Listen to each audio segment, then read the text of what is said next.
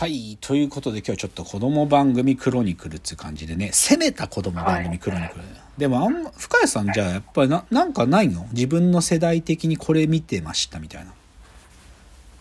あ天才テー、レビグチョコランタン。何それ？グーチョコランタン。あの、お母さんと一緒のあ1コーナーで、なんか着ぐるみ着たあ可愛いそうね生き物の。そうね。なるほどね。まあで確かに確かにあのキャ。ラクター今も可愛かったな。そうだね。多分そうだね。多分さ、えね、今日、E テレ角度で言うと、いないいないバーとかさ、はい。あの、あの、なんだっけ、い椅子のキャラが出てくるのなんだっけ？コッシー、コッシーが出てくる。腰が、サボさんとか。そう、サボさんとコッシー。あれとかが多分、そ、そうなのかもね、多分ね。うん。まあ、コッシーとかは結構、やっぱいけてたよな。あれ、友達に教えてもらった時に、椅子の街って何と思ったもんね。椅子の街って何みたいな。でも、キャラのデザインも可愛かったしね。そうだから、うんまあ、子供番組はね、いいんすよ。で、さ最後のチャプターはね。でもね、だからそういう意味で、子供番組って実は、責められるんですよね。なんていうか、うん。別の大義があるからさ、視聴率がどうとかって、あん特に NHK の場合はそんなことも全く気にする必要もないから、基本は責められて、なんていうか、NHK っていう局の中でも僻地にある、僻地なの。E テレの教育番組コーナー。うんまあ、いや、場所っていうよりかね、会社の立ち位置的に。島流しみたいな場所なの。っていうかだからもうもはや上の統制もそこまで聞かないから、もうやりたいことやりゃいいやっつって、結構攻めてくるのよ。はいはで、あーだからね、そういう意味ではね、あのーまだ売れ切ってるわけじゃないけど、この人いいなっていうクリエイターを積もるんだよね。教育番組って。で、その最たる例は、天才ビットくんっていう番組があったの。2001年から2007年までやってて、これ教育テレビでやってたんだけど、あの、天才テレビくんの派生番組があってね。はい。て天才テレビくんはさ、子供たちが出てきてさ、なんか芸人さんみたいなの MC とガチャガチャやるじゃない？うんでもあれの、ああいう CG 使う系なんだけど、もうちょっと洒落た作りにして、で、この番組の中心にいたのは伊藤聖子。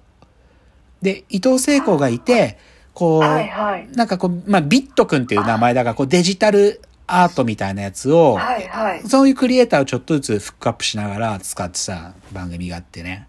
うん。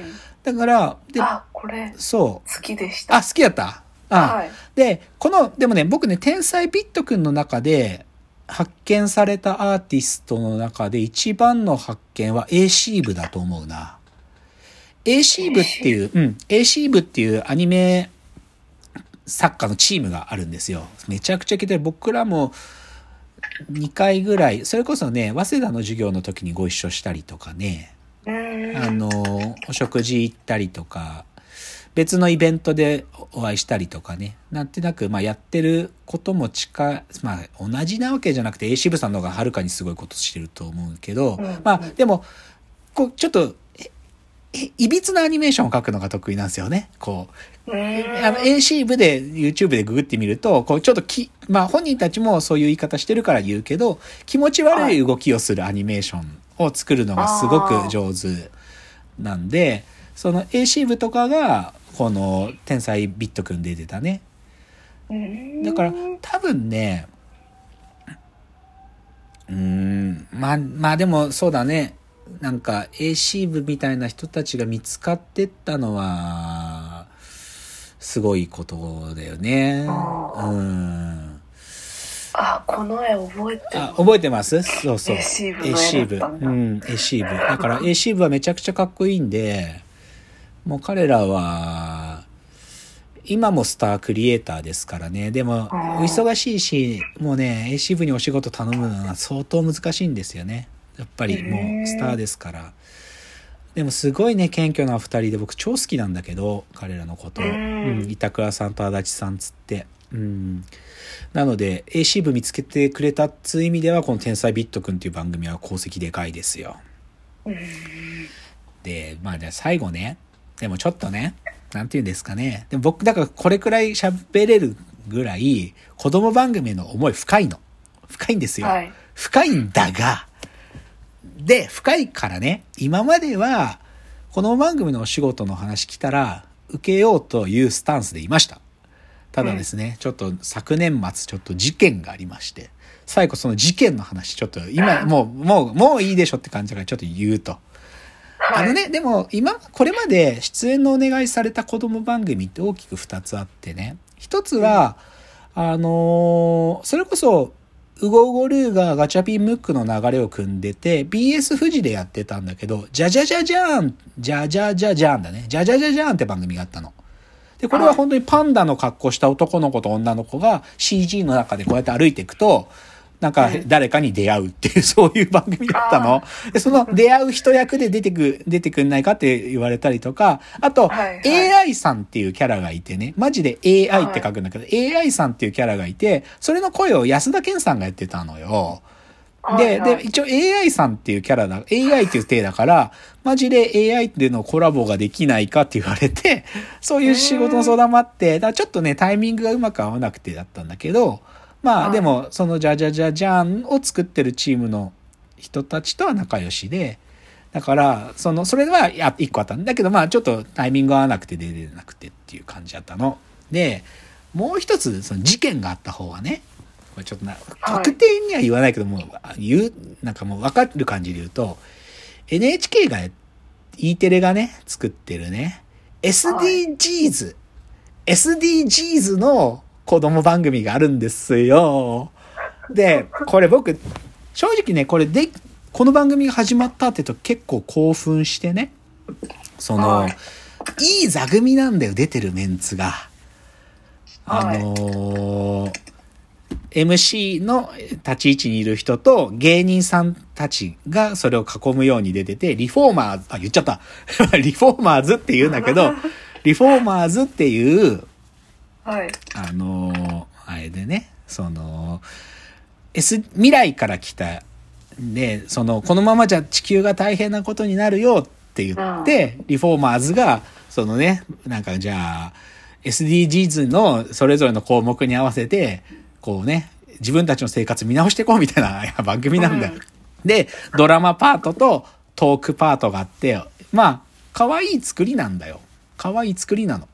で、うんで、そこに、まあ、お声がかかりね、ちょっと働き方みたいなテーマの時にお声がかかって呼ばれたわけですよ。はい呼ばれてね。で、まあ、行ったんだよ。行ったの。なんだけどね、ちょっとね、スタジオの収録の時のね、なんというのかな。まあちょっとね、うまく、いや、僕がというよりかは、これ、もともと、なんでこういう企画になっちゃったかな、みたいな。なんか、に、匂ってたんだよ。はっきり言って。匂ってたの、僕は。匂ってると思ってた、最初。でももう、うちももうそこまでそこに手避けないから、どうぞ、あの、あのまあ、僕らの意思というよりかは、番組が成立する演出で進めてくださいと言って、はい私はまあどちらかというと、もう、そのことの推移だけを見守るため、本当に行く必要すらなかったんだけど、見守るためだけに行ったんですよ。そのスタジオにね。なんだけど、なんかね、当然さ、出役は芸人さんたちなわけじゃない。なんか、はいはいで、なんていうかさ、やっぱりその芸人さんたちがいる、そのシチュエーションだったら、やっぱり彼らはさ、芸人の差がとして面白い方に行くじゃない？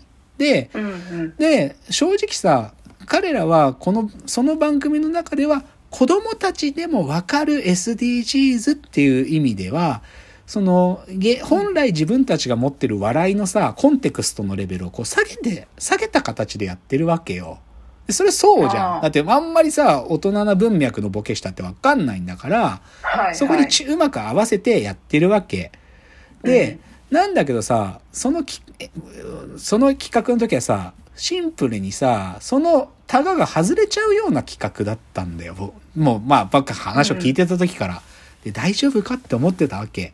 で、案の定やってみたら、どっちかというと、演出サイドが芸人さんたちのそのタガが外れる方に行っちゃってもいいような演出になっちゃってたんだよね。うんで、そうする、と、いざじゃあ撮ってみて、編集してみようとすると、これ子供わかんないぞって話になってね。はいはいはい。そう。だから、なくなっちゃったわけ、そのコーナーは。でさ、で、これは、別に僕はそれ恨み節が言いたいっていう話じゃないよ。全然どっちかというと、いやまあそういうことだって起こるだろうとは思う。が、うんこういうこと結構子供番組起こってるんだろうなってことを肌で感じた。つまり、うん責める、責める気持ちあるんだよ。やっぱ子供番組は。けど、そうは言ってもの塩梅のとこ結構むずくて、はいなんかはい、最初から腹くくれてる番組だったら攻めきれるんだよ。それこそ意味わかんないみたいなこといけるの。けど、半端にやっぱり子供が見る教、上層教育的なっていう立ち位置取ってる番組の中での攻めたことやろうとすると無理なんだよね。最初からその攻めたの感じになってないから。だから、はいはいいそういう瞬間的に攻めることやると、いやいや、でもこれやってみると、やっぱ子供わかんねえかもみたいなことになって、ってことが起きちゃうんだなってすっげえ分かった、それで。うん、だから、まあ、それで僕はもうテレビ出ないって決めたんだけど。てか、こういう企画意図とずれちゃうことは起こるんだとすると、やっぱりこ、ある程度、まあなんか、自分たちが絡むっていう時の、こういう時にこういう事故起きるってことをちゃんと共有しないとなっちゃうなと思って、だから、あの、そういう学びを得たやつでね、ちょっと事故があ、じ事故っていうか、ま あ、別に事故でもないんだけど、ただ単にお蔵入りでしたっていう話なんですけど、うんうん。まあでもそういうことがあったんですよ。あでもまあでもね、だから最初から攻めてる番組だったら、呼んでもらえたらね、僕らも自由にできるのでっていう感じじゃないですか。うん、ということで、攻めた子供番組の話しました。皆さんもぜひご存知の攻めた子供番組だったら教えてください。うんはい。ということで本日この辺で、わーわー言うております。ー お時間ですさよなら。